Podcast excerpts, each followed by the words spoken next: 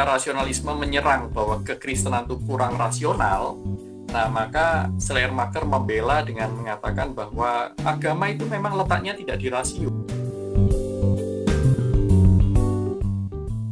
Menurut Pak Yusuf, mengapa di antara ketiga pribadi sepertinya Roh Kudus itu underrated? Padahal kan sehari-hari Roh Kudus yang mendampingi kita, tapi kayaknya kita lebih sering ngobrol sama anak atau bapak gitu. Ya, selamat malam teman-teman semua yang sudah hadir di IG Live Connection pada hari ini. Kembali lagi bersama si Tok, ngobrol bareng, ngobrol santai tentang kebenaran dan hidup. Hari ini kita ada ditemenin sama satu pemuda kita juga. Ada siapa tuh? Perkenalkan diri dulu. Halo, teman-teman. Aku Glory. Ada Glory. Sama hari ini kita kedatangan satu tamu yang sangat istimewa. Uh, Pak Yuzo. Terima kasih loh Pak untuk Halo. boleh hadir pada hari ini. Ya, Halo, senang Pak sekali bisa bergabung. Selamat malam, Glory. Selamat malam, Angga. Ya. Ya Pak Yuzo ini mungkin boleh Pak kenalkan diri singkat Pak biar lebih enak. Siapa sih Pak Yuzo gitu ke teman-teman? Mungkin ada yang belum kenal. Mungkin udah pada kenal ya? Oke, saya suami dari satu istri dan ayah dari dua anak. Yang paling penting. Setelah itu, eh, saat ini saya menjadi dosen tetap di STT Reform Indonesia. Sejak 2016 saya juga dipercaya untuk menjadi ketua dari Sekolah Tinggi Teologi Reform Indonesia. Dan eh, area interest saya adalah di area historical historical theology dan systematic theology.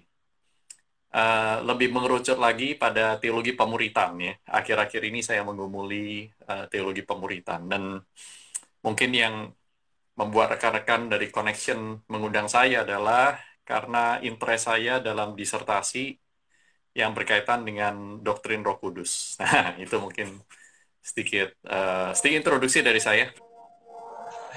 Thank you. ya, jadi thank you Pak Yuzo. Jadi benar, kita hari ini ngundang Pak Yuzo karena ada topik spesial nih. Topik apa Glo yang mau kita bahas hari ini Glo? Sampai ngundang Pak Yuzo loh untuk apa?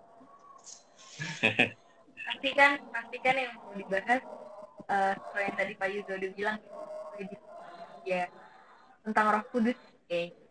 Ya Ya. nggak Pak? Ya, menarik sih. Topik yang besar dan luas. Ya, ya. Karena kan sekalian kita baru aja merayakan Pentakosta kan, eh, Ya. belum lama ini. Jadi momennya pas lah untuk Pas. apa sih Pentakosta, apa sih Roh Kudus, dan peng- apa sih hubungannya sama kehidupan kita gitu kan? Ya, Ya, mungkin itu ya. Kan kalau Pentakosta kan gitu Pak Yuzo ya. Kita kemarin Pentakosta berarti sama-sama kita merayakan hari turunnya Roh Kudus ya. Biasa gitu. Benar nggak Pak? Dicurahkannya Roh Kudus mungkin lebih tepat ya. Ya. Dicurahkan. Dicurahkannya Roh Kudus. Ya.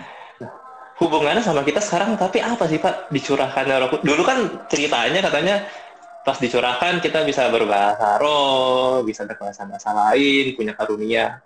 Nah, tapi hubungannya sama kita sebenarnya apa sih Pak momen Pentakosta itu sekarang? Oke. Eh, sebenarnya kalau kita membaca kitab suci di dalam eh, kisah para rasul sendiri ya, kan peristiwa Pentakosta itu tercatat dari kisah rasul pasal 2 ya. Dan di kisah rasul pasal pertama itu kita nggak boleh lewat tuh, nggak boleh lupa karena di sana ada summary atau katakanlah sinopsis dari seluruh kitab itu sebenarnya. Di sana percakapan Tuhan Yesus bersama dengan para murid sebelum dia naik ke surga. Dan di sana Tuhan Yesus berkata bahwa em, kamu akan menjadi saksiku di seluruh Yerusalem, Yudea, Samaria, sampai ke ujung bumi. Eh, engkau akan dipenuhi dengan kuasa, disertai dengan kuasa. Dan engkau akan dibaptis oleh roh kudus, dan seterusnya. Dan itu mengacu pada eh, apa nubuat yang Tuhan Yesus sendiri katakan ya. Dan Yohanes Pembaptis sebenarnya. Yohanes Pembaptis dan kemudian dikutip dalam keempat Injil, jadi ada empat kali peristiwa itu keluar bahwa aku membaptis kamu dengan air, tetapi dia yang akan datang kemudian akan membaptis kamu dengan roh. Nah ini ya. Nah kemudian dimulai dengan kisah Rasul pasal 1, dan kemudian digenapi dalam kisah Rasul pasal 2. Jadi baptisan Roh Kudus itu dilakukan pada saat itu. Jadi ini adalah dimulainya sebuah zaman yang baru, istilahnya begitu. Zaman yang baru, bukan roh yang baru, karena Roh Kudus itu sudah ada sejak penciptaan, bahkan sudah ada dalam kekekalan. Roh Kudus juga bukan pribadi yang baru, sehingga kalau ada orang berkata, oh zaman uh, perjanjian lama itu zamannya Allah Bapa, Kemudian waktu Tuhan Yesus lahir itu zamannya Allah anak. Nah, sejak Pentakosta itu zamannya Roh Kudus. Nah, ini uh, sebenarnya tidak tidak pas ya, tidak merepresentasikan apa yang diajarkan Alkitab karena ketiga pribadi Allah Tritunggal itu sudah terlibat sejak di kitab Kejadian bahkan nih. Nah, lalu kalau ditanya apa kaitannya dengan kita sekarang ini? Nah, berarti sekarang kita hidup di dalam zaman yang baru. Zaman yang baru ini apa maksudnya? zaman di mana Allah itu bekerja di dalam full force ya full force artinya bahwa penggenapan keselamatan di dalam Yesus Kristus itu sudah tuntas dilakukan Kudus itu dicurahkan nah ini Roh Kudus itu sudah dan antara kutip itu kerjanya udah nggak nanggung-nanggung lagi gitu makanya menggunakan kata pencurahan uh, ada yang me memberikan gambaran ya kalau zaman dulu itu Roh Kudus itu dripping, dripping. Jadi netes, netes, netes. Kesaksian di Alkitab juga ada di sana sini tetapi tidak banyak. Nah, begitu sampai di zaman yang baru ini sejak Pentak yang ditandai oleh peristiwa Pentakosta, itu Roh Kudus itu dicurahkan. Uh, Roh Kudus mencurahkan karunia, mencurahkan anugerah sehingga banyak orang di dalam uh, dalam hal jumlah, dalam hal skala ya, dari Yerusalem, Yudea, Samaria sampai ke ujung bumi, itu mengalami karya Roh Kudus yang membawa orang kepada Kristus, bahkan sampai hari ini. Nah, sehingga dari sana kita melihat bahwa oke, okay, kita berada di zaman yang baru, berarti Roh Kudus ini Roh Kudus yang bukan bukan lagi imajinasi, tetapi sesuatu yang real, sudah dialami sejak di abad Pentakosta sampai di sejarah gereja bahkan sampai hari ini. Ada banyak kisah di sekitar kita orang-orang yang diubahkan. Orang-orang yang mengalami pertobatan yang kalau tanpa kuasa roh kudus itu tidak akan terjadi. Misalnya seperti itu. Dan roh kudus juga menuntun kita untuk mengerti Alkitab. Mengerti Alkitab kita mengerti Kristus. Mengerti Kristus kita mengerti Allah Bapa. Jadi uh, melalui roh kuduslah kita bisa mengerti Allah Tritunggal dengan segala keluasan karyanya. Nah, sehingga uh, mengenal Roh Kudus itu berarti menjadi orang yang dipenuhi dengan ucapan syukur. Seperti itu. Uh, kita diberikan seorang parakletos, penolong yang lain. Karena Kristus sudah naik, nah Kristus mengatakan, aku akan memberimu penolong yang lain. Yang seperti Kristus, tetapi bukan Kristus. Pribadi yang sama-sama maha kuasa, maha tahu, maha ada, dan seterusnya. Dan itu diberikan sekarang tidak sama seperti Kristus yang berinkarnasi, tetapi justru dia menyaksikan kepada Kristus yang berinkarnasi. Nah ini uh, tentu ya ini perbincangan ini akan menjadi luas sekali, tetapi intinya adalah bahwa Roh Kudus itu diberikan oleh Allah kepada kita sejak hari Pentakosta. Memperingati Pentakosta berarti memperingati bahwa saudara dan saya bukan orang Kristen yang sendirian kita uh, menjadi orang Kristen yang mengikut Kristus dengan kekuatan, empowered, ya, governed, and protected by the Holy Spirit. Nah, ini sebuah anugerah yang besar. Anugerah di atas anugerah, karena kita dianugerahkan sang pemberi anugerah. Ya, kira-kira seperti itu dulu, Angga. Waduh, luar biasa. Thank you, Pak Yusuf. Jadi kita dikaruniakan oleh Bapak dirinya sendiri ya Roh Kudus kan yang berdiam di dalam ya. kita ya. menjadi penolong yang ya setelah kita menerima di eh, dipenuhi dengan Roh Kudus maka eh, biasanya kan kita sering dengar ya bahwa oh ya kamu ada Roh Kudus di dalam dirimu di dalam hatimu dia sebagai yang penolong pembimbing gitu ya untuk eh, menuntun kehidupan kita. Uh, cuman pertanyaannya gini ya, Pak Yuzo yang saya sering dengar dan juga mungkin pertanyaan yang umum muncul ketika kita bilang ada seorang penolong, seorang saksi dalam hati kita, seorang pembimbing. Bagaimana sih caranya? Ah, saya tahu bagaimana caranya kita tahu. Uh, oh ini pimpinan Roh Kudus dalam hidupku. Bagaimana kita bisa kan kadang dalam kehidupan pilihan banyak menghadapi ini itu banyak, tapi kan bingung juga pak untuk tahu gitu. Oke, okay. jadi uh, kalau kita membaca dalam Yakobus ya, ini saya coba buka Alkitab saya. Yakobus 1 ayat 17. Di sana dikatakan setiap pemberian yang baik dan setiap anugerah yang sempurna datangnya dari atas. Diturunkan diturunkan dari Bapa segala terang, padanya tidak ada perubahan atau bayangan karena pertukaran dan segala sesuatu. Uh, jadi segala sesuatu yang baik itu datangnya dari Allah. Dan apa yang memberikan koneksi kita dengan Allah di dalam Kristus itu, yaitu Roh Kudus. 1 Korintus 12 ayat 13 itu Roh Kuduslah yang membaptis kita ke dalam Kristus. Sehingga di dalam Kristus kita ini boleh menjadi anak-anak Allah, menyebut dia sebagai Bapa, ya Aba, dan seterusnya. Sehingga melalui itu kita mendapatkan segala uh, berkat dan anugerah berkat dan anugerah. Nah, sekarang pertanyaannya uh, lebih spesifik lagi kepada yang Angga tanyakan tadi bagaimana kita bisa tahu ini dari Roh Kudus atau bukan? Yang jelas satu hal, satu prinsip itu yang, yang tadi saya katakan. Segala yang baik itu datangnya dari Allah. Yang benar datangnya dari Allah. Karena Allah sumber kebaikan, Allah sumber kebenaran. Nah, cara Allah memberikan memang bermacam-macam. Allah bisa memberikan dengan mediasi atau tanpa mediasi. Dengan mediasi itu artinya Allah menggunakan Eh, hal-hal uh, yang ada di sekitar kita gitu untuk katakanlah memberikan kepada kita uh, nasihat yang baik misalnya seperti itu ya kita ambil contoh saja waduh uh, besok itu apa katakanlah saya sebentar lagi akan lulus kuliah gitu Nah, setelah itu saya harus memilih pekerjaan. Nah, saya ingin meminta pimpinan Roh Kudus, misalnya seperti itu kan. Nah, lalu bagaimana kita tahu gitu? Nah, maka Roh Kudus itu bisa menggunakan banyak hal. Pertama, dia menggunakan rasio kita, mediasi lewat rasio kita. Rasio kita sudah diperlengkapi dengan latar belakang kepribadian, kemampuan psikologis, dengan segala kelemahannya tentunya ya. Nah, eh, kita diberitahu cara menghitung, cara menyusun prioritas dan seterusnya. Itu hal-hal yang baik yang datang dari Allah dan sudah dipersiapkan jauh hari sebelumnya. Ya, itu hal yang pertama. Dia memberikan sesuatu di dalam diri kita, perangkat-perangkat untuk mengetahui yang benar, yang tidak benar, yang keliru, dan yang tepat, dan seterusnya. Nah, kemudian dia juga bisa memberikan kepada kita lewat eh, orang-orang uh, lain, manusia yang lain.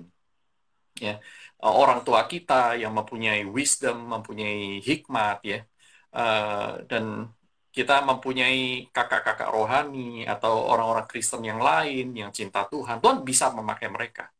Ya, Tuhan bisa memakai mereka. Bahkan Tuhan bisa memakai kejadian-kejadian dalam diri kita untuk memberikan kepada kita kecenderungan-kecenderungan tertentu dan semuanya itu dikerjakan dengan agensi yang menjadi agennya adalah Roh Kudus. Allah turut bekerja dalam segala sesuatu, agennya adalah Roh Kudus. Nah, kemudian uh, lalu bagaimana membedakan yang benar yang salah? Ya, tentu ada aspek subjektivitas, ada aspek objektivitasnya, ya kan? Uh, katakanlah begini, dari mana saya tahu dari dua orang yang saya naksir itu yang mana yang pilihan Tuhan? Misalnya seperti itu kan. yang mana pilihan Tuhan? Dari firman Tuhan. Ya, firman Tuhan mengatakan bahwa eh, pertama, kau harus punya punya motivasi menikah itu adalah untuk memuliakan Tuhan. Kalau engkau ingin diberkati Tuhan, engkau ikut jalan Tuhan dong, ya. Jangan menolak jalan Tuhan tapi cuma mau berkatnya, itu kan keliru ya. Nah, seperti itu. Nah, kemudian uh, Firman Tuhan juga mengatakan uh, kita itu tidak bisa menjadi pasangan yang tidak sepadan gitu misalnya pasangan yang tidak sepadan. Nah ini kan lewat, lewat firman Tuhan. Firman Tuhan mengajarkan kepada kita uh, dan lewat banyak hal ya seperti itu. Lewat orang-orang lewat firman Tuhan. Nah firman Tuhan ini menjadi landasan yang objektif ya.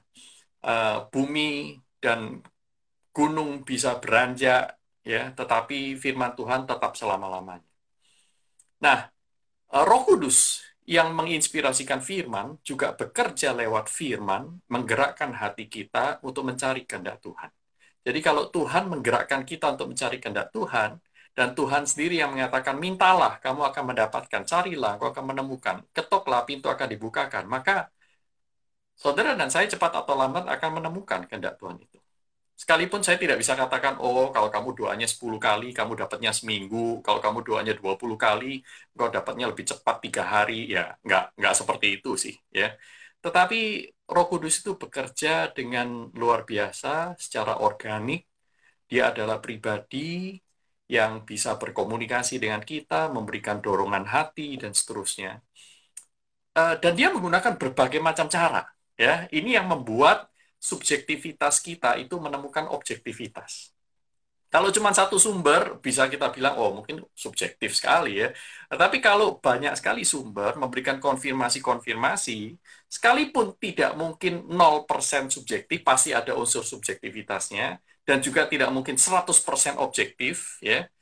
Tetapi di sanalah peran iman itu di, dipertaruhkan. Peran iman itu ber, uh, mengambil tempatnya.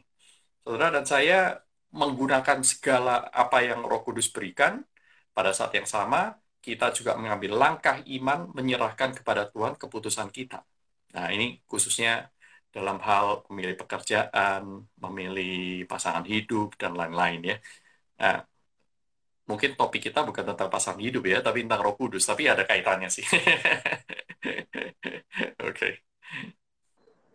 Ya, tadi ada satu ayat ya yang uh, satu bagian firman Tuhan itu yang menarik ya. 2 Timotius 3 16 dan 17 misalnya. Segala tulisan yang diinspirasikan yang diinspire segala tulisan yang diilhamkan oleh Allah memang bermanfaat untuk mengajar menyatakan kesalahan memperbaiki kelakuan mendidik orang dalam kebenaran. Sehingga orang-orang benar itu dididik untuk melayani Tuhan dengan sungguh-sungguh. Nah, ini yang saya tadi katakan bahwa uh, segala hal yang lain itu pendukung, tetapi fokus utama, alat utama yang Roh Kudus pakai untuk menuntun kita di jalan Tuhan itu adalah firman Tuhan.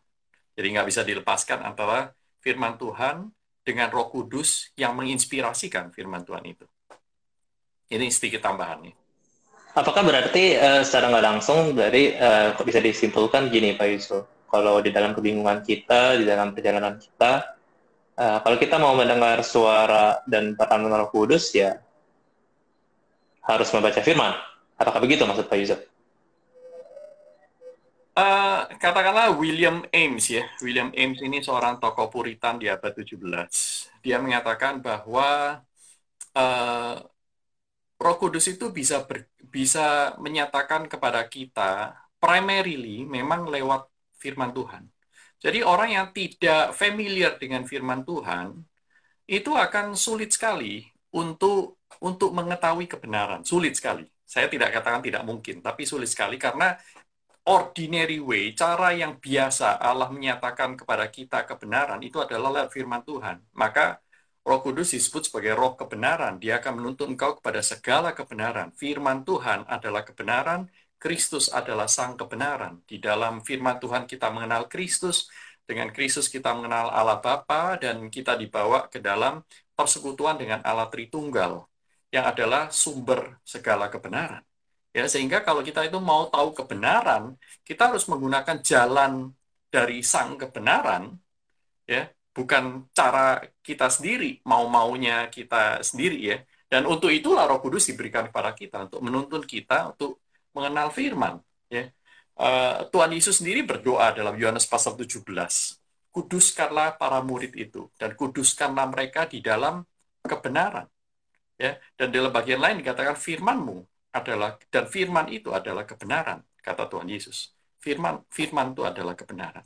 Jadi um, itulah yang dikatakan oleh kitab suci petunjuk yang Allah berikan kepada kita supaya kita um, lebih knowledgeable dalam kitab suci sehingga dengan demikian Roh Kudus bisa bekerja dengan lebih leluasa Nah, menarik sekali kalau kita baca dalam Efesus yang paralel dengan Kolose 3:16 ya. Kolose 3:16 berkata, "Hendaklah uh, perkataan Kristus diam dengan segala kekayaannya di antara kamu, sehingga kamu satu dengan yang lain itu saling mengajar, saling menegur, uh, kemudian menyanyikan nyanyi pujian, mazmur, uh, dan seterusnya ya, sehingga dalam segala sesuatu yang kamu lakukan, kamu memuliakan Allah. Dan dalam padanannya, paralelnya dengan kitab Efesus, itu paralelnya dengan hendaklah kamu dipenuhi oleh roh kudus.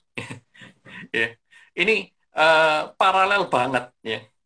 Kalau kita dalam puisi itu melihat ada majas atau gaya bahasa paralelisme, ini memparalelkan antara dipenuhi dengan Roh Kudus dan dipenuhi dengan perkataan Kristus.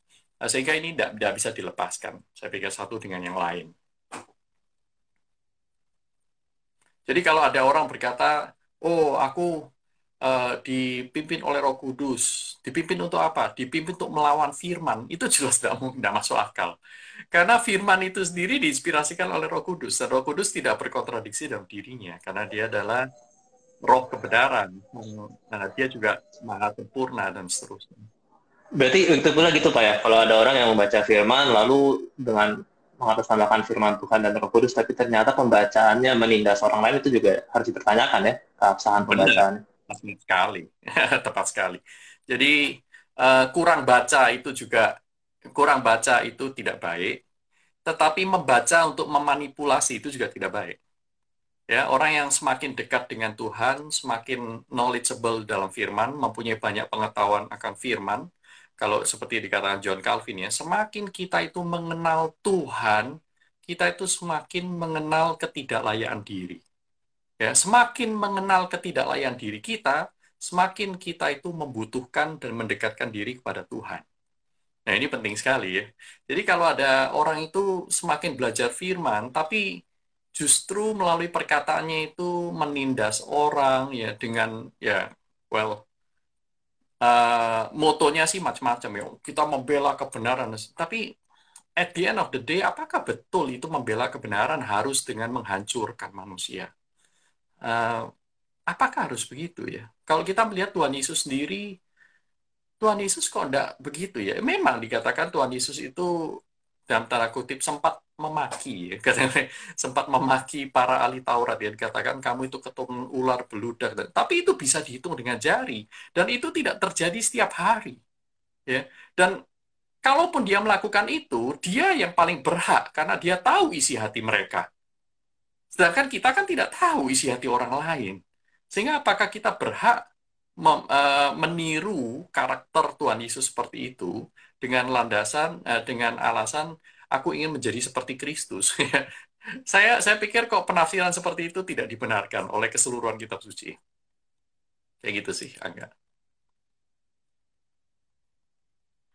Pak, kalau gitu mau tanya dong Pak, kalau misalnya uh, orang di luar non Kristen, terus mm -hmm. uh, uh, dia tahu mana yang baik gitu, apakah itu juga pekerjaan Roh Kudus? Misalnya dia diperhadapkan oleh di saat itu dia diperhadapkan uh, pilihan gitu dan akhirnya dia mungkin memilih yang baik gitu apakah itu juga pekerjaan Roh Kudus Pak?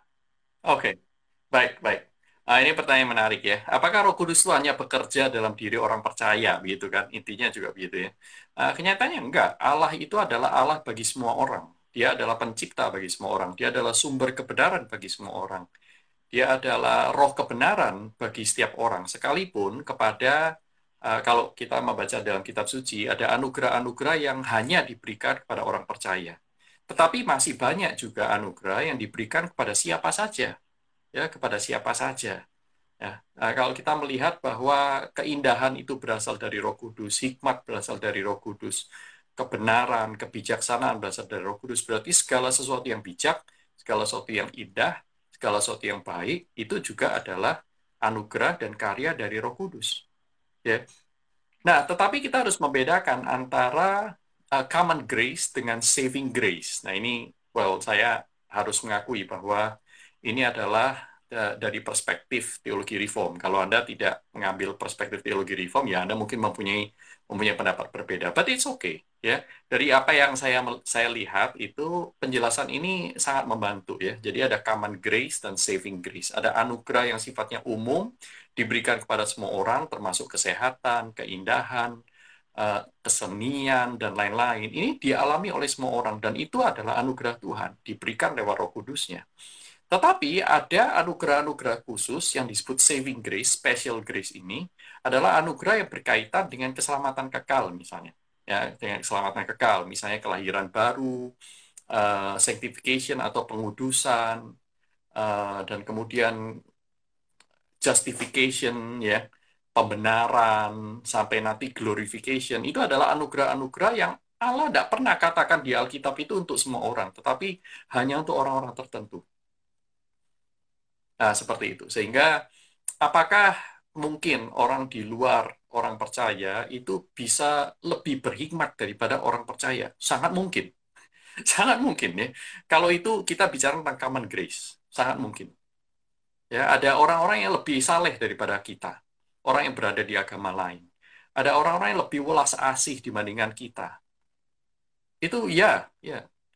Itu sebabnya kita tidak boleh menjadi, oh karena aku orang Kristen, aku boleh tinggi hati. Enggak, itu semuanya adalah anugerah Tuhan. Dan ketika kita melihat kebaikan dalam diri orang yang tidak percaya sekalipun, kita harus bersorak-sorai karena itu kita tahu siapa yang memberikan itu. Kita punya punya relasi pribadi sekalipun orang tersebut nggak tahu.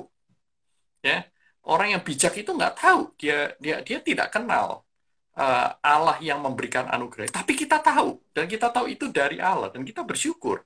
Itulah sebabnya boleh nggak orang Kristen bersyukur kalau kita mempunyai presiden yang non-Kristen? Boleh, kenapa tidak? Karena kita percaya di atas segala sesuatu, itu Allah yang bekerja. Oh iya, jadi uh, perbedaannya sebenarnya ada pada relasi ya. Kalau ya, yeah, relasi.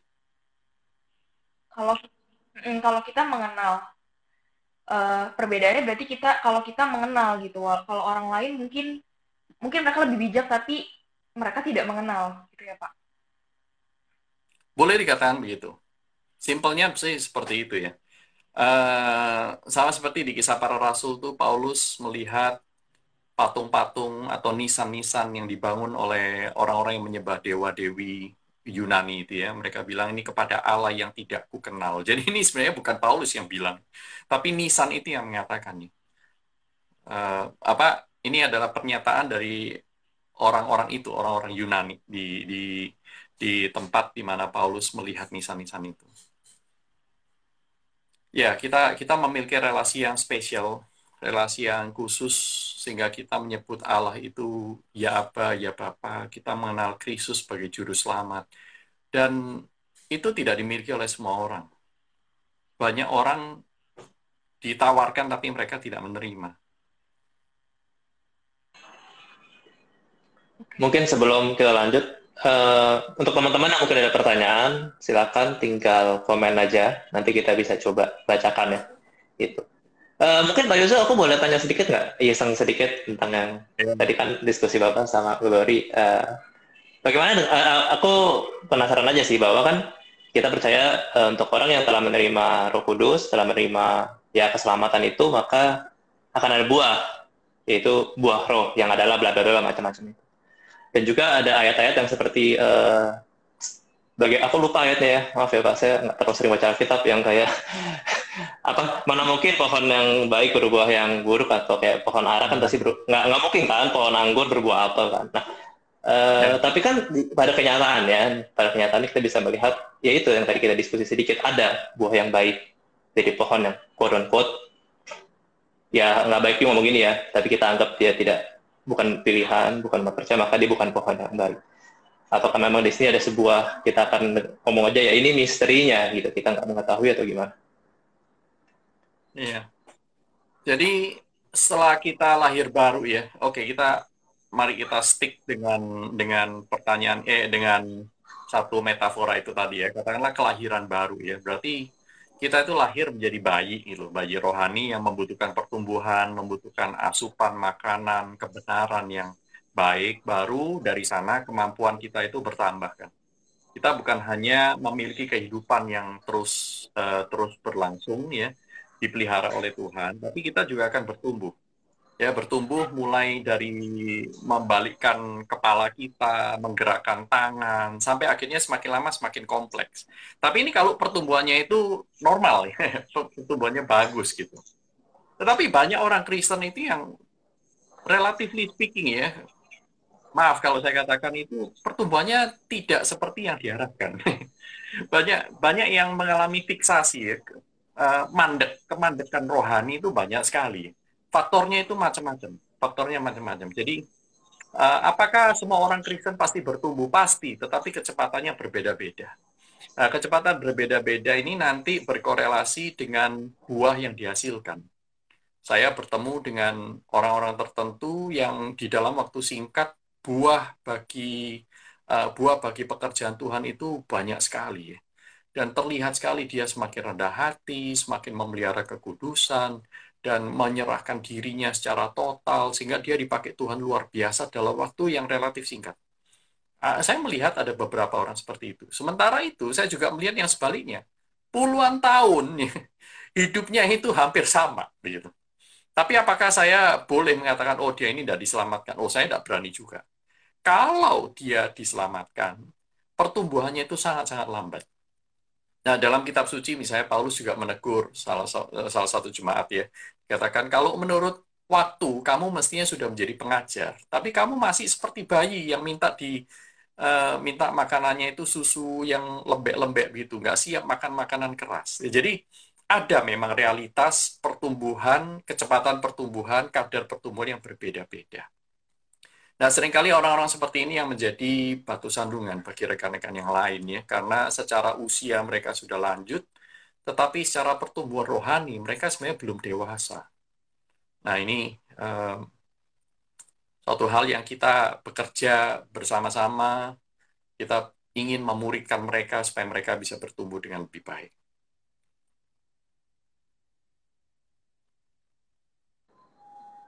Oke. Okay. Itu Pak. Mungkin sebelum ini ada pertanyaan di cukup menarik ya Pak. Boleh kita lihat ya. Ada satu set nih. Yang pertama, eh, menurut Pak Yuzo, mengapa di antara dari Betsy ya, menurut Pak Yusuf mengapa di antara ketiga pribadi sepertinya Roh Kudus itu underrated? Padahal kan sehari-hari Roh Kudus yang mendampingi kita, tapi kayaknya kita lebih sering ngobrol sama anak atau bapak gitu. Ya, ini pertanyaan yang menarik sekali. Uh, sampai istilahnya itu disebutkan bahwa Roh Kudus itu the Cinderella of the Trinity. Tahu ya, Cinderellanya Trinitas ya. Cinderella itu biasanya uh, dua dua kakaknya sudah maju sudah masuk ke dalam ruang pesta Cinderella datang belakangan seperti itu ya. tapi ada yang menyebut seperti itu uh, saya pikir enggak pertama ya kalau kita lihat dari aspek sejarah ya sejarah ya aspek sejarah.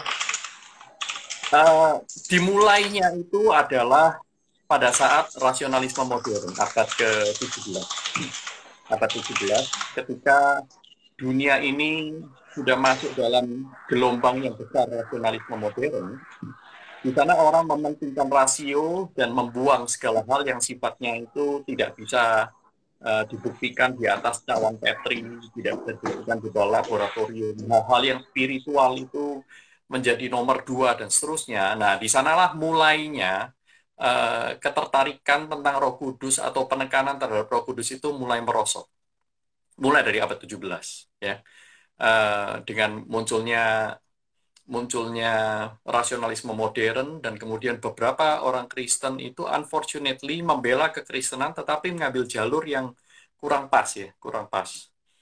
Uh, mereka mengatakan bahwa katakanlah seperti Schleiermacher ya Schleiermacher mengatakan bahwa wah well uh, kekristenan itu letaknya bukan di rasio. Ketika rasionalisme menyerang bahwa kekristenan itu kurang rasional, nah maka Schleiermacher membela dengan mengatakan bahwa agama itu memang letaknya tidak di rasio. Jadi waktu kamu mengkritik dengan rasio, kamu salah alamat. Agama tetap akan berdiri karena agama itu masalah feeling. Nah ini masuk jalur romanticism ya. Feeling, feeling of absolute dependence dan seterusnya. Nah, ada lagi yang masuk dalam area, kalau tadi jalur romanticism, ada yang masuk dalam jalur eksistensialisme. Eksistensialisme itu menekankan kepada diri yang uh, berusaha untuk mencari makna, pencarian makna. Ah, what is it for me gitu. Mana yang lebih bermakna seperti ini atau seperti itu. Jadi kepada diri maka masuk dalam eksistensialisme. Ya dan juga ada uh, beberapa beberapa lagi jalur yang lain lagi ya seperti misalnya demitologisasi dan seterusnya dan seterusnya. Nah, ini akhirnya membuat kekristenan itu pada uh, secara secara umum di Eropa khususnya ya. Saya tidak bicara tentang gereja timur ya, tapi gereja barat di Eropa. Itu mereka mulai sedikit demi sedikit itu membuang hal-hal. Dan kenyataannya adalah Tuhan membangkitkan gerakan-gerakan selanjutnya, abad 18 dengan metodisme, ya, kita belajar di situ, abad 19 dengan Holiness Movement, abad 20 muncul dengan Pentakostalism, yang sebenarnya seperti memberikan kepada kita itu, itu sebuah gong, bahwa Allah Roh Kudus itu tidak pernah hilang, tidak pernah absen dalam sejarah dunia, dalam panggung sejarah dunia. Dia ada. Ya, dia ada. Sekalipun gereja kurang kurang memberitakannya, tapi sebenarnya itu ada. Nah, kemudian mulai di abad 21 itu dilakukan penyelidikan-penyelidikan, penggalian-penggalian dalam buku-buku literatur maupun praktek gerejawi dan menemukan bahwa sebenarnya penekanan terhadap Roh Kudus itu tidak pernah completely gone, tidak pernah sama sekali hilang, nggak pernah. Selalu ada remnant, ada gereja-gereja Tuhan yang Tuhan pakai ya melalui Roh Kudus ini untuk menghasilkan uh, kehidupan yang spiritual berdasarkan pimpinan Roh Kudus di dalam berbagai kalangan. Ya, Roma Katolik melakukan penelitian, mereka juga punya sumber-sumber bahkan ketika di abad rasionalisme modern abad 17, 18, 19 yang banyak orang bilang ini kok seolah-olah Roh Kudus itu absen. Ternyata tidak absen, dibuktikan secara literatur tidak absen. Ya. Uh, di kalangan reform itu ada di di dalam jalur Nadere Reformasi, reform, uh, reform di Belanda, dan Puritanisme. Itu banyak sekali menulis buku-buku tentang Roh Kudus, dan mereka bukan yang menulis, mereka menghidupi, ya menghidupi, dan itu bertahan sampai di abad-abad itu, surat, ya. Gereja Puritan itu sampai sekarang juga masih ada. Nadere Reformasi, reform reform Belanda sekalipun mengalami perubahan di sana sini, tapi warisan dan juga kehadirannya itu masih ada. Jadi sebenarnya Roh Kudus itu tidak pernah completely gone. Cuman mungkin ya karena gerakan pentakostalisme dan karismatik ya orang itu merasa loh kok ini baru muncul seolah-olah Roh Kudus itu hanya dalam bentuk yang seperti itu. Padahal Roh Kudus itu kan luas seperti tadi saya katakan pada Glory ya. Ya, saya menjawab Glory bahwa karya Roh Kudus itu kan bukan hanya sesuatu yang spektakuler, uh, supranatural. Pekerjaan Roh Kudus banyak sekali hal-hal yang sifatnya natural. Ya, dia memelihara keberadaan kita, memelihara uh, memberikan kita kemampuan berpikir, memasak, art, kesenian. Itu juga karunia Roh Kudus. Sekalipun sifatnya common, ya common grace ya. Nah, uh, jadi mengapa di antara ketiga pribadi Allah Tritunggal sepertinya Roh Kudus itu underrated? Uh, kita mesti tanya kepada mereka yang underrating Roh Kudus karena tidak semua orang underrating Roh Kudus. Ya, jadi memang ada sentimen tertentu, ada, mungkin ada orang-orang tertentu yang berada di kubu Pentakostalisme dan karismatik yang melihat di tempat lain itu kok ada ya, saya tidak mengatakan semuanya, ada oknum-oknum tertentu yang mengatakan kamu tidak punya roh kudus gereja itu, tidak seperti gereja kami, dan seterusnya, dan seterusnya. Jadi, Mungkin karena masalah sentimen aja sih, masalah objektivitas apakah itu kebenaran uh, itu sangat dipertanyakan. Karena dalam sejarah gereja Roh Kudus itu kehadiran dan karya Roh Kudus tidak pernah uh, ditentukan oleh persepsi manusia. Itu aja sih, Angga. Waduh, saya ya, tadi ya. ada pertanyaan guidance, cuman dia udah kejawab, cuman saya tanyain aja ya. Nah, permasalahannya gini, Pak Yuzo, kan memang tadi Bapak bilang, Roh Kudus nggak pernah hilang tuh, karena jangan kali dalam diri orang percaya, di dalam seluruh ciptaan segala masa kan Roh Kudus selalu ada kan. Karena itu semua di dalam Allah dan semua. Nah cuma permasalahannya kan ada tuh pak mas eh, momen-momen di dalam kehidupan kita yang kita merasa kok uh, Roh Kudus jauh ya kok diam ya. Aku yeah. Di dalam kekosongan hati udah berdoa baca firman tapi kayaknya Allah memilih untuk diam dan memang di Alkitab kan juga ada kan momen-momen Allah diam nah itu gimana tuh Pak Yuza? Uh, pertama-tama fenomena itu muncul karena Roh Kudus itu memang adalah pribadi. Pribadi. Pribadi itu artinya dia tidak bisa kita setir. Pribadi itu artinya kita hanya bisa dekat dengan dia kalau kita berelasi dengan dia. Jadi kalau kita memang tidak berelasi dengan dia, ya berelasi dengan pribadi tertentu ya, uh, berlaku untuk cara kita dengan uh, cara kita berelasi dengan orang lain juga. Karena saya tidak menjalin hubungan yang serius dengan Roh Kudus. Jadi perlu kita itu menjalin hubungan yang yang serius dengan Roh Kudus ya, sehingga perasaan-perasaan itu tidak menjadi penghalang Ya, justru kalau kita membiasakan diri dan dan tanda kutip maaf kita self denial ya. Kita menyangkal diri kita dan kita mengatakan aku bisa kok hidup tanpa Roh Kudus. Aku bisa kok hidup tanpa Allah. Aku tidak memerlukan dia. Aku bisa cari kebenaran sendiri yang aku mau. Nah kalau kita terbiasa membiasakan diri seperti itu kita akan terjebak di dalam sinful nature kita natur kemanusiaan kita yang berdosa. Ya yang selalu arahnya itu membawa kita jauh dari kebergantungan kepada Allah. Ini adalah tesis dan antitesis ya. Kalau kita itu dekat dengan Allah, kita itu semakin ingin mendekat. Kalau kita jauh dari Allah, kita semakin ingin menjauh. Nah, dosa itu selalu membawa kita ingin menjauh, independen dari Allah. Jadi ini masalah relasi sebenarnya, Angga. Uh, perasaan itu bisa come and go. Uh, malah bahaya ya, kalau kita itu tidak punya relasi, tapi kita ngaku-ngaku kita dekat dengan dia. nah itu malah bahaya betul ya. Oh, aku dekat dengan dia. Dekatnya kayak apa? Ya aku berdoa banyak ya. Aku uh, baca firman, aku bakal hafal berapa ayat loh. Itu kan baru perilaku religius. Perilaku religius tidak sama dengan spiritualitas. Tidak sama, ya, tidak identik. Nah, boleh dikatakan gini, spiritualitas itu terdiri dari dua kata, spirit dan ritualitas. Nah, perilaku religius itu baru ritualitasnya. Jadi jangan mengatakan bahwa karena saya memiliki ritualitas dalam hidup, saya menjadi orang yang religius, saya datang ke gereja, saya persembahan, perpuluhan, tidak pernah absen, saya berdoa pagi, siang, malam, bahkan lebih daripada 10 kali sehari, saya baca Alkitab 5 pasal sehari. Well, itu ritualitas, baik nggak? Baik. Tapi apakah engkau mempunyai hubungan dengan sang spirit itu? Dengan roh kudus itu? Artinya apa hubungan ini? Kita itu bisa merasakan roh kudus ini sedang didukakan atau sedang disenangkan. Karena dia adalah pribadi. Alkitab mengatakan jangan mendukakan roh kudus. Ya, jangan jangan engkau uh, apa itu namanya extinguish ya. Memadamkan api roh itu, ya memadamkan roh. Nah, ini kan artinya bahwa dia adalah satu pribadi. Kalau Roh Kudus itu lewat firman berkata kepada kita, kasihlah musuhmu. Lalu kita, oh yang penting aku sudah baca, selesai. Loh, kita nggak mau dengar dia. Kita ya membaca, membaca uh, apa, mendengar dia berfirman, tetapi kita tidak mau menaati apa yang difirmankan, ya berarti hubungan kita jelek dong.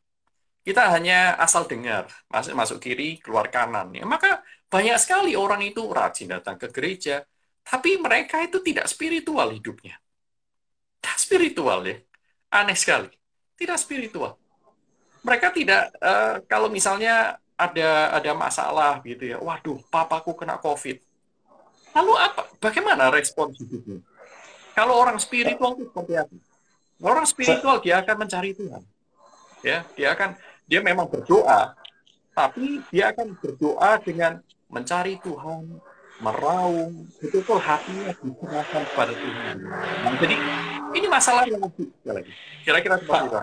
Uh, cuman saya boleh eh, apa ekspor lebih jauh ya. Permasalahannya kan di dalam untuk kita mencari Tuhan pun bisa mendekat kepada Tuhan pun itu sudah merupakan an anugerah itu sendiri. Maksudnya apa? Aku kan ya. secara praktis jadi kayak ayam dan telur ya melalui pembacaan firman, mendengar firman, dan roh kudus bekerja, kamu diubahkan. Kamu menjadi mendekat Allah. Di sisi lain, tadi kan terkesan juga ada ketika kamu membaca, harus juga kamu ya mendengar per, uh, di dalam kamu mau berelasi. Tapi kan pertanyaan justru bagaimana kita berelasi?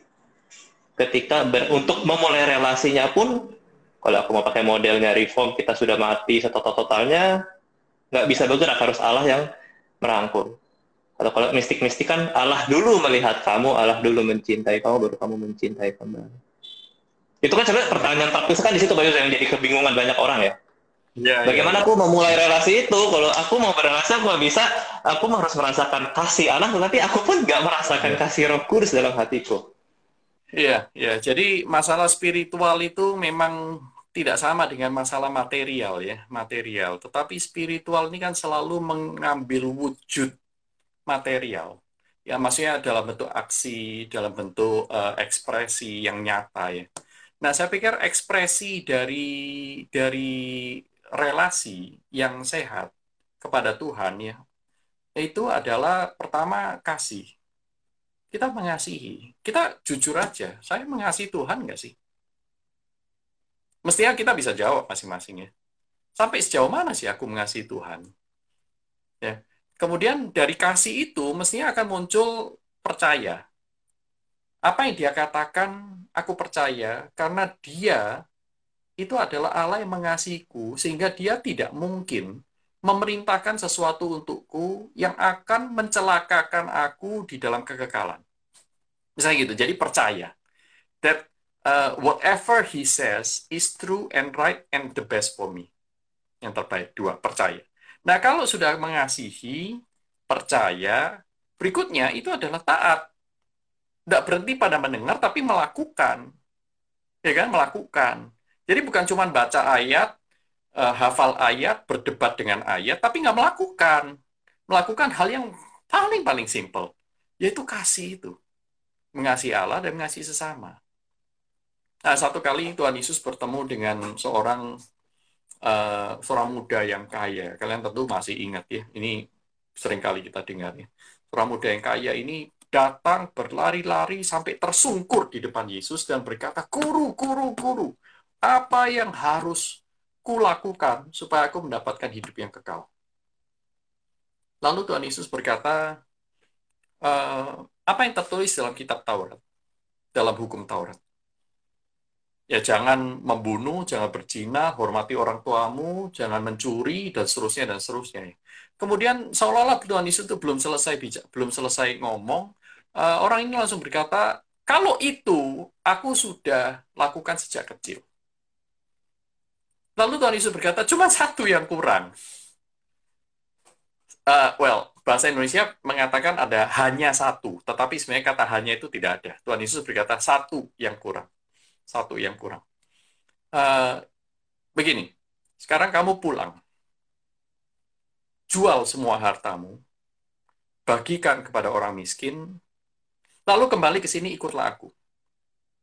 Nah, dengan kata lain apa sih? Coba saya saya uh, gali sedikit ya. Orang muda yang kaya ini menyebut Yesus guru yang baik. Dan Tuhan Yesus berkata, sungguh are you sure kamu mengatakan aku guru yang baik? Karena apa? Yang baik itu hanya Allah loh. Kalau kamu menyebut aku guru yang baik, berarti engkau mengakui aku adalah Allah. Are you sure? Nah, kemudian, oke. Okay. Uh, eh, kalau engkau mengatakan aku Allah, mari kita tes relasi kita sampai di mana. Istilahnya begitu ya kamu tahu hukum Taurat kan? Iya hukumnya gini gini gini. Tapi uh, ya langsung kalau itu aku sudah lakukan. Nah ini sebenarnya yang dilakukan baru ritualitas, belum spiritnya. Ya, makanya Tuhan Yesus oke okay, untuk menentukan bahwa engkau memiliki spirit itu, engkau memiliki dorongan hati dalam Roh Kudus, engkau mempunyai hubungan dengan Roh Kudus, mempunyai hubungan dengan Kristus, mempunyai hubungan dengan Bapa itu. Sekarang jual semua hartamu. Dengan kata lain, Tuhan Yesus ingin mengatakan apa? Kalau engkau engkau tahu aku adalah Allah, aku lebih penting dari segala sesuatu yang kamu miliki, maka engkau akan mengasihi aku dengan segenap hatimu, segenap jiwamu, segenap akal budimu, segenap kekuatanmu. Tidak ada yang lebih penting dari aku. Kalau aku adalah Allah, engkau akan taat. Sekarang jual semuanya. Nah, setelah itu, buktikan juga bahwa setelah kamu menjual, kamu juga mengasihi sesamamu. Bagikan kepada orang-orang miskin. Jadi sebenarnya seluruh hukum Taurat kan tergantung kepada dua hukum utama itu, ya, yaitu mengasihi Allah dan mengasihi sesama. Nah sekarang ini spirit, spirit dari seluruh ritualitas sebenarnya. Tanpa spirit ini semuanya tidak ada gunanya. Tanpa spirit ini, tanpa spirit kasih kepada Allah, kasih kepada sesama, semuanya itu cuman sandiwara. Sandiwara, opera sabun, kita seolah-olah mengasihi Tuhan dan seterusnya. Tapi kalau dalam hati kita tidak ada kasih, kita tidak ada kerelaan taat dan seterusnya. Akhirnya apa yang dilakukan oleh orang muda yang kaya itu? Dia tertunduk lesu, dikatakan bahwa dia sedih. Kata sedih itu bisa diartikan juga hatinya terluka. Karena apa? Hartanya banyak. Akhirnya apa? Dia rela meninggalkan Yesus demi kehidupan dengan hartanya. Bayangin. Nah, jadi sekarang pertanyaan, orang ini orang religius gak? Sangat religius. Kalau orang ini ada di gereja kita, dia akan kepilih jadi majelis majelis berperiode-periode. Bayangin, muda, kaya, uh, saleh, belajar Taurat dan seterusnya. Macam-macam loh, ya. Tetapi buat Tuhan, that's nothing. Karena engkau tidak mengenal siapa aku. Engkau tidak mengasihi aku. Engkau karena engkau nggak mengenal siapa aku, kita nggak punya relasi. Nah, seperti itu. Jadi ini penting sekali, Angga ya. Uh, pertanyaan Angga sangat menarik sih ya. Saya pikir itu membuat saya juga untuk kembali memikirkan ya. Apakah saya mengasihi Tuhan cukup ya? Apakah saya mengasihi dia? Kalau saya mengasihi dia, buahnya dalam hidup saya apa? Apakah saya semakin memberikan hidup saya kepadanya? Apakah saya semakin peka terhadap hal-hal yang membuat dia sedih, mendukakan dia? Apakah saya semakin uh, malah semakin, sebaliknya saya semakin berani gampang berbuat dosa, gampang menyakiti orang lain yang sebenarnya orang itu dikasih Allah dan seterusnya. Nah ini sekali lagi relasi kasih, iman atau percaya, ketaatan. Ini tiga hal di antara sekian banyak hal ya. Tentu ini tiga hal yang mungkin kita bisa berikan kali kita. Uh, ya, mungkin satu pertanyaan terakhir akhir dari kita sih kecuali ada pertanyaan dari orang Flor ya Pak Yuzo ya. Uh, ya. Makanya cuman tadi Pak Yuzo kayak udah jawab, aku coba klarifikasi ya Pak ya. Jadi misalnya uh, yang paling penting kan untuk kita anak-anak muda pendengar, rekan-rekan itu kan, jadi praktisnya gimana gitu kan. Uh, kalau aku mau hidup di bawah pimpinan roh, itu praktisnya gimana sih Pak Yuzo? Itu kan pertanyaannya. Tadi Pak Yuzo kayak ada balas, mungkin aku coba klarifikasi Pak Yuzo bisa cek ya, atau mungkin tambahkan yang pertama-tama tentu uh, firman dan doa itu kan hal yang ya kunci lah ya. Di dalam ini kita nggak bisa lepas dari firman dan doa untuk mendengar apa yang Tuhan mau katakan. Kita membaca yang kita mendengar kan. Nah lalu tapi nggak cukup dari situ karena itu sebuah permulaan yang baik ritualitas yang baik tetapi kita juga harus ada mungkin ya aku nggak tahu ya. Cuma kalau aku mikir kayak James K. Smith kali ya dia percaya liturgical jadi harus ada performatif ya. Kita juga harus mengerjakan ya. Berusaha mengerjakan yaitu dengan yeah. mengasihi Allah. Mengasihi Allah kan nggak jelas nih. Allah kan nggak kelihatan abstrak. Cuma kalau kita ngomong e, kalau kamu nggak mengasihi saudaramu gimana kamu bisa bilang kamu mengasihi aku? Jadi mungkin kita bisa pakai yeah. Matius dulu pak bahwa ya bentuk mengasihi Allah mengasihi sesama dan di dalam sana bukannya kita berbuat baik ngebujuk roh kudus mengubah kita bukan. Tetapi itu menjadi ya kita dibentuk di dalam prosesnya ya belajar untuk mengasihi. Mungkin mengasihi pun harus belajar ya Pak Yuzo ya karena kita sudah terbiasa tidak mengasihi ya. Iya ya itu bukan natur kita. Dan itu natur yang baru. Mengasihi karena kita mengasihi Allah ya. Ada banyak orang hmm. mengasihi ya mengasihi tapi manipulatif ya kan? Ada yang mengasihi karena kultur ya. Ada yang mengasihi karena kebutuhan. Tetapi yang Tuhan cari adalah kita mengasihi karena kita mengasihi Allah karena relasi. Seperti itu. Iya, apakah jadi itu Pak? Kalau mau bilang praktisnya gimana sih? Kan susah juga. Apakah itu? Berarti kita praktisnya kita membaca firman, mendengar dan berusaha untuk mengerjakannya, bukannya untuk cari muka, bukannya memujuk Allah, cuman berha dari situlah justru kita belajar untuk dibentuk gitu Pak. Gitu. Ya, uh, pertama kita harus datang kepada Tuhan dengan praktis, jujur, berkata kepada Tuhan lewat doa kita mungkin malam ini, Tuhan, kayaknya aku itu tidak akrab-akrab banget ya dengan kamu. Berani mengakui apa adanya. Tidak mengherankan bahwa hidupku itu jauh dari damai sejahtera, jauh dari buah-buah roh itu. Tapi aku mau memperbaikinya. Tuhan, ampuni aku. Uh, terimalah aku kembali. Dan aku ingin menjadi uh, manusia yang baru, semakin lama semakin baru, menanggalkan manusia yang lama, mengenakan manusia baru.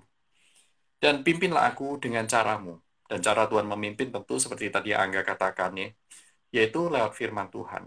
Jadi setiap kali kita baca firman Tuhan, uh, kita ingin perkataan Kristus itu diam dengan segala kekayaannya. Bukan cuma asal baca, bukan karena baca karena kebiasaan, bukan karena baca karena takut jinx ya, tahu ya jinx ya. Waduh, kalau gue nggak baca nih, uh, nanti pasti ada hal yang buruk terjadi ya, pasti ada kecelakaan kayak uh, kepleset kayak apa. Nah, nah ini bukan motivasi-motivasi yang uh, berasal dari natur keberdosaan kita. Padahal Allah itu emang iseng ya bikin kita begituan gitu. Nah, jadi kita datang kepada Tuhan dengan jujur. Setiap kali kita membaca firman, kita itu ingin mengatakan ini adalah firman dari Allah yang maha tinggi. Allah mau saya mengenal dia lebih, melakukan baginya apa yang dia perintahkan. Dengan pertolongan kuasa roh kudus. Nah, apakah di sini cukup? Saya pikir tidak cukup. Karena apa? Dengan kekuatan kita sendiri kita tidak bisa. Maka kita itu membutuhkan komunitas. Komunitas tubuh Kristus. Nah, dalam komunitas tubuh Kristus inilah saudara dan saya akan dipacu untuk bertumbuh. Dipacu dan dipicu untuk bertumbuh. Kita ada teman untuk diskusi, kita punya mentor, kita bisa saling mendoakan, saling mengingatkan. Itulah yang dikatakan dalam baik dalam Efesus 5 tadi maupun Kolose 3 ya. Saya bacakan ya. Uh, dan janganlah kamu mabuk oleh anggur karena anggur menimbulkan hawa nafsu, tetapi hendaklah kamu penuh dengan roh. Nah, lalu mulai dari awal dan berkata-katalah seorang kepada yang lain dalam Mazmur, puji-pujian, uh, kidung puji-pujian, nyanyian rohani, bernyanyi, dan seterusnya, dan seterusnya. Artinya apa? Ketika kita dipenuhi dengan roh, kita itu ditarik ke dalam komunitas yang roh kudus sendiri kerjakan. Jadi, no man is an island di dalam tubuh Kristus itu. Tidak ada kita bisa bertumbuh dengan sendiri. Uh, manusia biasa, manusia fisik kita aja tidak bisa bertumbuh sendiri, apalagi manusia rohani. Tidak bisa. Maka selain kita mempunyai pertanggungjawaban pribadi, kita harus ingat bahwa itu semua tidak akan berhasil kalau kita itu tidak mendekat kepada pertemuan-pertemuan ibadah, yaitu bertemu, bersekutu dengan orang-orang yang rohani, dengan orang-orang yang spiritual, bukan orang-orang yang cuma ritual, tapi orang-orang yang spiritual juga. Nah, ini akan terus menolong kita. Nah, dalam bentuk yang lebih negatif, Paulus berkata, uh, pergaulan yang buruk merusak kebiasaan yang baik. Tetapi sebaliknya kita juga percaya kalau kita memiliki pergaulan yang baik, itu akan mempertumbuhkan kebiasaan-kebiasaan yang baik juga. Sehingga seperti James Smith itu, kita adalah manusia yang habitus, uh, homo habitus, kita mempunyai habit. Nah, habit ini akan terbentuk kalau kita lakukan berulang kali dan kita mempunyai orang-orang yang sama, sevisi, setujuan, kita mempunyai kasih kepada Tuhan. Nah ini sangat sangat penting sekali ya. Waktu kita tidak banyak untuk mengeksplorasi pentingnya komunitas ini. Ya. Pak sedikit aja Saya, Pak. Berarti ya. Uh, ya. berarti untuk misalnya kita mengetahui perbedaan ini suara Roh Kudus atau emang uh, dari hati kita sendiri itu berarti memang sebenarnya di drive dengan balik lagi relasi ya Pak. Berarti mengenal benar-benar akan Tuhan kita, maka kita bisa lebih peka, gitu ya Pak? Benar sekali. Dan mengenal Tuhan itu nggak bisa lepas dari firman Tuhan nih. Mengenal Tuhan nggak bisa lepas dari firman Tuhan dan dan uh, sampai sejauh mana kita itu dekat dengan Dia. Kayak misalnya ada seorang cewek telepon saya di HP dan berkata, suamiku tolong uh, transfer pulsa gitu. Saya saya tahu itu pasti bukan istri saya. Karena apa? Karena saya kenal istri saya bukan hanya saya kenal suaranya, saya bisa membedakan, tapi saya tahu istri saya nggak pernah minta pulsa lewat HP. istri saya langsung aja ketemu, tolong dong isiin selesai, nggak pakai lewat SMS, nggak pakai lewat telepon dan seterusnya. Jadi uh, masalah relasi itu penting sekali. Ya, relasi ini berdasarkan kasih. Perhatikan Roma 12 ayat 1 ya. Karena itu saudara-saudara demi kemurahan Allah, aku menasihatkan kamu demi kemurahan Allah, demi kasih Allah yang Paulus sudah presentasikan mulai dari Roma pasal 1 sampai pasal 11, lalu sampai pasal 12 ini mulai aplikasi, Paulus berkata, karena kasih Allah yang begitu besar itu, demi kemurahan Allah, persembahkanlah tubuhmu sebagai persembahan yang hidup, yang kudus, dan yang berkenan. Ya, itu adalah ibadahmu yang sejati. Janganlah menjadi serupa dengan dunia ini, tetapi berubahlah oleh pembaruan budimu. Sehingga kamu bisa membedakan manakah kehendak Allah yang bukan. Nah, perhatikan, pertama, motivasinya kasih, Kedua, spirit kita adalah memberikan diri kita kepada Tuhan untuk melayani Tuhan. Jadi kita mencari jawaban itu untuk mencari eh, apa untuk memberikan hidup kita kepada Tuhan. Kalau spirit kita itu untuk memperkaya diri, menyenangkan diri sendiri, Jangan berharap dapat jawaban dari Tuhan. Jangan harap. Karena itu bukan spirit yang Tuhan mau, bukan spirit yang Tuhan berikan. Ya. Jadi penting sekali relasi relasi itu bergantung pada pengenalan. Semakin kita mengenal, semakin kita jatuh cinta. Dan bagaimana kita bisa mengenal sumber yang paling baik untuk mengenal Tuhan adalah lewat firman Tuhan. Kira-kira seperti itu, Glory. Ini ada pertanyaan Jason yang menarik ini sebenarnya, ya, kalau mau dijawab. Dari Kak Monik ya, ada pertanyaan di komen. Oke. Okay. Oke, okay. silakan. Saya tidak bisa jawab. Eh, saya tidak bisa. Uh, susah membaca nih dari HP saya ini. Bagaimana tanggapan okay. tentang karunia untuk bisa bahasa roh? Apakah dengan begitu artinya dikuasai? Uh, seterusnya saya nggak bisa baca tuh. Apakah dikuasai full oleh Roh Kudus? Tapi bukankah bahasa roh adalah sebuah anugerah yang hanya diberikan untuk orang-orang yang dipilihnya? Terima kasih. Oke. Okay. Orang yang dipenuhi Roh Kudus, ya, yang tadi di, saya baca sempat baca dalam Efesus 5, hendaklah kamu dipenuhi oleh Roh, dan kemudian Paulus memberikan tanda-tanda orang dipenuhi dengan Roh, yaitu orang itu peduli dengan orang lain, ada persetujuan horizontal yang membaik satu dengan yang lain, relasi dengan sesama menjadi baik. Berkata-kata seorang dengan yang lain, dengan masmur, nyanyian, kidung pujian, ya berarti ada apresiasi terhadap karya Tuhan secara vertikal. Ini orang yang dipenuhi roh, itu ber, uh, semakin dekat dengan kebenaran. Nah, di dalam faset, uh, dalam aspek tertentu kepenuhan roh ini, ada memang menggunakan karunia-karunia yang Tuhan berikan, yaitu orang yang dipenuhi roh, itu pendek kata adalah orang yang dikuasai oleh roh kudus. Ya, orang yang dikuasai oleh roh kudus, orang yang dipakai oleh roh kudus untuk pekerjaan Tuhan Nah, karunia itu ada macam-macam, tidak harus pakai bahasa roh. Ya, tidak pakai bahasa roh. Karunia ini ada yang sifatnya natural, ada karunia yang sifatnya supranatural. Mungkin bahasa roh ini termasuk karunia yang supranatural, tetapi ada banyak karunia yang natural yang lain. Misalnya Paulus menyebutkan karunia mengajar, karunia menasihati, karunia memberi, dan seterusnya. Itu juga karunia Roh Kudus begitu. Sehingga uh, tampaknya kok kurang fair ya kalau kita hanya menekankan satu karunia saja dibanding dengan kekayaan karunia yang Roh Kudus itu berikan kepada gerejanya dan menjadikan satu atau dua karunia tertentu ini menonjol lebih daripada yang lain. Padahal Alkitab juga tidak pernah mengatakan dua karunia ini lebih menonjol. Bahkan kalau mau dibilang menonjol, karunia mengajar itu lebih menonjol sebenarnya. Kejarlah karunia yang justru akan menceritakan kemuliaan Allah itu lebih lugas lagi kepada orang lain. Itu tujuan Paulus mengatakan. 1 Korintus 12 atau 14 itu. Nah, jadi uh, sebaliknya, suraku ya, kalau kita itu dipenuhi oleh roh kudus, instant result atau hasil yang instan, itu adalah kita itu menghasilkan buah-buah roh.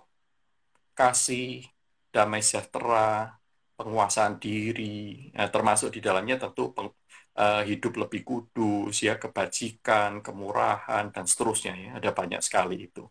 Nah itu instant result.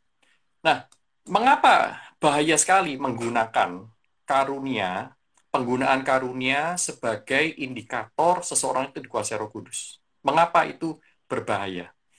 Uh, kalau itu jadikan satu-satunya ya, itu harus menjadi bagian secara integral ya, tetapi tidak boleh ini satu lebih tinggi dari yang lain menurut saya. Harus seimbang. Karena perhatikan satu Korintus itu, kasus dalam satu Korintus, itu jemaat yang mempunyai banyak sekali karunia. Ada karunia mengajar, karunia pengetahuan, karunia berkata-kata dalam bahasa roh, karunia itu banyak. Tapi justru Paulus itu tidak sedang bicara kepada orang yang dipenuhi roh kudus di sana Paulus justru banyak menegur mereka. Ya. Jadi kehadiran banyak karunia yang digunakan itu tidak serta-merta menunjukkan bahwa orang yang mempunyai karunia itu dipenuhi oleh Roh Kudus, tidak serta-merta. Ya, karena ya itu tadi ya, ada orang-orang di satu Korintus itu orang yang katakanlah itu Paulus 1 Korintus 13 ya. Sekalipun aku bisa berbahasa malaikat, tapi semuanya itu hanya uh, seperti canang yang gemerincing tanpa kasih semuanya kosong dan sia-sia. Bayangin ya. Dia bisa memanifestasikan loh, perform, performing uh, karunia, tetapi buat Paulus itu sia-sia kalau tidak ada kasih. Nah, padahal kasih itu adalah buah roh. Jadi untuk untuk menguji karunia, kita menggunakan buah roh. Ya, buah roh. Nah, buah roh tentu diuji oleh kebenaran juga. Diuji oleh firman dan diuji oleh waktu. Ya. Jadi mungkin itu sedikit tanggapan saya karena uh, waktu yang terbatas. Angga. Thank you, thank you Pak Yusuf. Satu pertanyaan terakhir Pak ya, biar selesai semua kan cuma ada satu. Dari Ray, apakah doa dalam nama Roh Kudus seperti orang Katolik dapat menjadi salah satu cara untuk berelasi dengan Roh Kudus? Oke, okay. yang pertama, doa dengan Roh Kudus itu tidak eksklusif orang Katolik. Tidak eksklusif orang Katolik. Jadi gereja sepanjang zaman, kecuali gereja-gereja tertentu yang, maaf, yang kurang belajar dari sejarah, yang tidak mau berdoa di dalam Allah Tritunggal ataupun salah satu dari Allah uh, Allah Trinitas itu ya. Uh, dalam reform pun misalnya ya, kalau kita membaca katakanlah uh, katekismusnya Theodor Beza ya. Siapa yang berani bilang Beza itu nggak reform misalnya seperti itu. Dalam salah satu katekismusnya Beza itu membuat satu doa. Doa itu ditujukan kepada Roh Kudus ya, untuk menolong, meminta kepada Roh Kudus untuk kita itu uh, mengerti firman yang akan dipelajari bersama. Uh, dan juga di dalam liturgi-liturgi gereja itu ada namanya epiklese, epiklesis, itu artinya doa kepada Roh Kudus, dan itu dilakukan, saudara. Nah, yang harus kita hati-hati adalah pertama, kita hanya menekankan salah satu pribadi dalam Allah Tritunggal, berdoa hanya kepada Allah Bapa, berdoa hanya kepada Allah Anak, berdoa hanya kepada Allah Roh Kudus misalnya. Nah, ini Uh, saya pikir tidak seimbang, kita tidak sehat ya. Karena Allah kita itu adalah Allah Tritunggal, Allah yang Trinitas. Sehingga kita perlu memahami karya masing-masing pribadi di dalam segala kekayaannya. Sehingga dengan demikian kerohanian saudara itu menjadi semakin limpah dan kalau bahasa sehari-hari itu tidak cepat gitu. Ya. Tidak tidak uh, jatuh di dalam penonjolan hal-hal tertentu dan mengabaikan pekerjaan-pekerjaan Tuhan yang lain. Nah, jadi yang pertama bahwa berdoa kepada Roh Kudus itu adalah warisan gereja, tetapi tidak berdiri sendiri di dalam pengertian Trinitas tentunya. Nah, apakah mengenal Roh Kudus itu hanya lewat doa? Nah, ini bagian kedua dari pertanyaan itu. Menurut saya uh, tidak ya. Uh, saya ngobrol dengan Angga banyak gitu ya. Itu saya ngobrol dengan Glory misalnya. Kita ngobrol ngobrol ngobrol ngobrol ngobrol tapi kita tidak punya pengalaman bersama, kita tidak pernah uh, bergulat, bergumul, bergaul bersama, mengalami masalah-masalah uh, bersama, maka hubungan kita tidak bisa dekat. Hubungan kita bisa dekat jikalau kita itu bersama-sama mengarungi hidup ini. Itulah sebabnya suami dan istri itu mestinya gambaran yang paling dekat antara kita dengan sesama manusia yang lain. Itulah sebabnya uh, Paulus juga menggunakan hubungan suami istri itu dengan hubungan uh, sebagai lambang dari hubungan Kristus dengan gerejanya. Karena apa? Ya kita sama-sama terus. Sudah satu daging dan seterusnya. Nah, demikian pula itu yang Tuhan inginkan untuk kita miliki, yaitu hendaklah kamu dipenuhi dengan Roh Kudus. Uh, kita sudah ada di dalam Roh Kudus. Karena Roh Kudus itu ada di mana-mana. Roh Kudus itu luas ya. Uh, Allah ada dalam segala sesuatu, segala sesuatu ada dalam Allah. Kita ada di dalam Allah, Allah ada di dalam diri kita. Tetapi relasinya, kualitasnya seperti apa, tiap orang beda-beda. Sampai sejauh mana kita mau merelakan diri dipimpin oleh Roh Kudus, itu menunjukkan sampai sejauh mana kita mengenal dan bergaul karib dengannya. Semoga itu cukup menjawab. Thank you, Pak Yuzo. Pak, sebelum uh, mungkin uh, eh, IG live-nya diakhiri, mungkin Bapak ada pesan-pesan terakhir nggak Pak buat kita gitu, terkhusus tentang uh, hidup dalam Roh Kudus ini? Oke, okay, at the end of the day, uh, ya kesimpulannya ya. Jadi at the end of the day kita itu harus melihat Roh Kudus itu adalah Allah satu. Yang pertama dia adalah Allah Kedua, dia adalah pribadi. Dia adalah person. pribadi pencipta malam. Dia mengenal kita lebih daripada kita mengenal diri kita. Dia adalah pribadi. Maka kita memperlakukan dia juga secara pribadi. dia ada di mana-mana. Maka kita memperlakukan dia secara pribadi di mana-mana. Jadi jangan membatasi Allah, oh aku hanya akan berdoa pada jam-jam tertentu, pada acara-acara tertentu. Surah mari kita lepaskan diri dari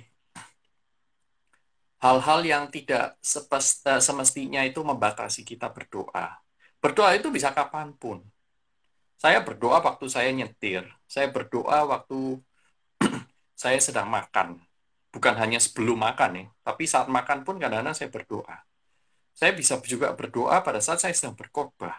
Apalagi kalau ada penerjemahnya ya. Lagi diterjemahin, saya berdoa singkat, Tuhan tolong.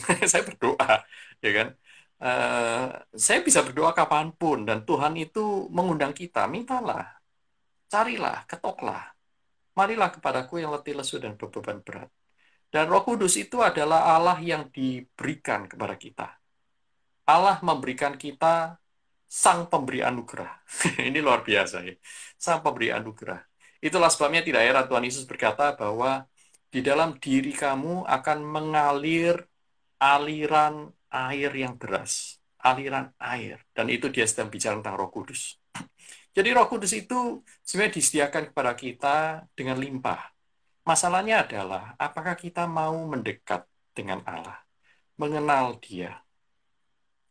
Nah, surah kita tidak bisa mengenal roh kudus di luar firman. tidak bisa mengenal uh, mengapa tidak bisa mengenal Roh Kudus di luar firman karena Kristuslah yang memperkenalkan Roh Kudus yang paling otoritatif dan kita mengenal introduksi Kristus tentang Roh Kudus dari firman. Yohanes 14 sampai Yohanes 17 misalnya. Nah, Saudara, jadi uh, Roh Kudus itu wow deh pokoknya. Dia Allah.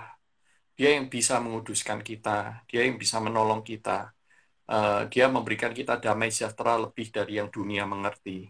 Dia memberikan kita damai sejahtera yang melampaui akal pikiran manusia. Ketika kita berduka, ketika kita tidak mengerti, uh, kita tidak mendapatkan jawabannya, nonton drama Korea 10 seri pun tidak menolong kita lebih tenang, uh, makan makanan enak, mendapatkan hadiah kado yang banyak juga tidak membuat diri kita merasa berharga. Uh, tetapi itu yang manusia bisa kerjakan, yang dunia bisa tawarkan, yang jelas tidak bisa memenuhi kebutuhan kita yang terdalam, kebutuhan kita akan Allah, yang hanya bisa dipenuhi lewat Allah yang mengaruniakan roh kudusnya kepada kita. Itu kalimat menutup dari saya. Cintailah dia, kenalah dia, hiduplah di dalam dia. Thank you. Thank you. Thank you untuk hari ini semoga uh, melalui ini maksudnya kita bisa belajar lebih apa ya tentang Roh Kudus sih uh, secara spesifik gitu ya bisa bertambah ya kita sebagai anak-anak muda bisa memiliki relasi yang lebih baik lagi sama Tuhan supaya kita lebih yeah. Iya. Okay. Thank you Pak Yuzo Pak uh, boleh untuk uh, pimpin dalam doa Pak untuk Mari kita berdoa ya. Iya Pak. Bapa kami yang bertata dalam kerajaan surga, terima kasih Engkau mengaruniakan Kristus bagi kami, dan juga roh kudusmu, sehingga kami boleh mengenal Kristus dan mengenal Engkau Allah Bapa. Dan biarlah dipenuhi oleh roh kudus, hidup kami boleh diubahkan, tidak lagi mengejar hal-hal yang fana, tetapi menggunakan hal-hal yang fana untuk hal-hal yang bernilai kekal, untuk menyenangkan hati Tuhan. Tuhan kami sangat membutuhkan Engkau. Kami sangat membutuhkan roh kudusmu menyucikan, menguduskan kami. Mengatasi dosa-dosa yang tercokol dalam diri kami. Yang kami dengan kekuatan manusia tidak bisa mengatasinya. Tuhan tolong kami. Kami memberikan diri kami untuk didisiplin terus-menerus dan mengalami kasih-Mu yang besar lewat roh kudus. Inilah kami, ampuni kami, perlengkapi kami terus-menerus. Terima kasih ya Tuhan untuk perbincangan kami pada malam hari. Di dalam nama Tuhan Yesus Kristus, Juru Selamat kami yang hidup, kami naikkan doa kami. Amin. Amin. Terima kasih sekali lagi untuk Pak Yuzo ya Pak untuk waktunya, ketersediaannya dan sesinya. Saya ucapkan terima kasih dan juga untuk teman-teman yang udah datang dan apa ya dengerin hari ini. Thank you. Kalau kalian merasa podcast ini berguna, bisa bantu di sharing di uh, eh, IG live kalian, dibagikan di IG kalian, dibagikan ke teman-teman dan juga uh, kalau mau ngelihat episode-episode sebelumnya bisa lihat di Spotify di Connection PSD. Uh, itu aja untuk hari ini. Uh, thank you semuanya sekali lagi. Sampai jumpa untuk di IG live berikutnya. Terima kasih. Thank you. Bye bye. Bye bye.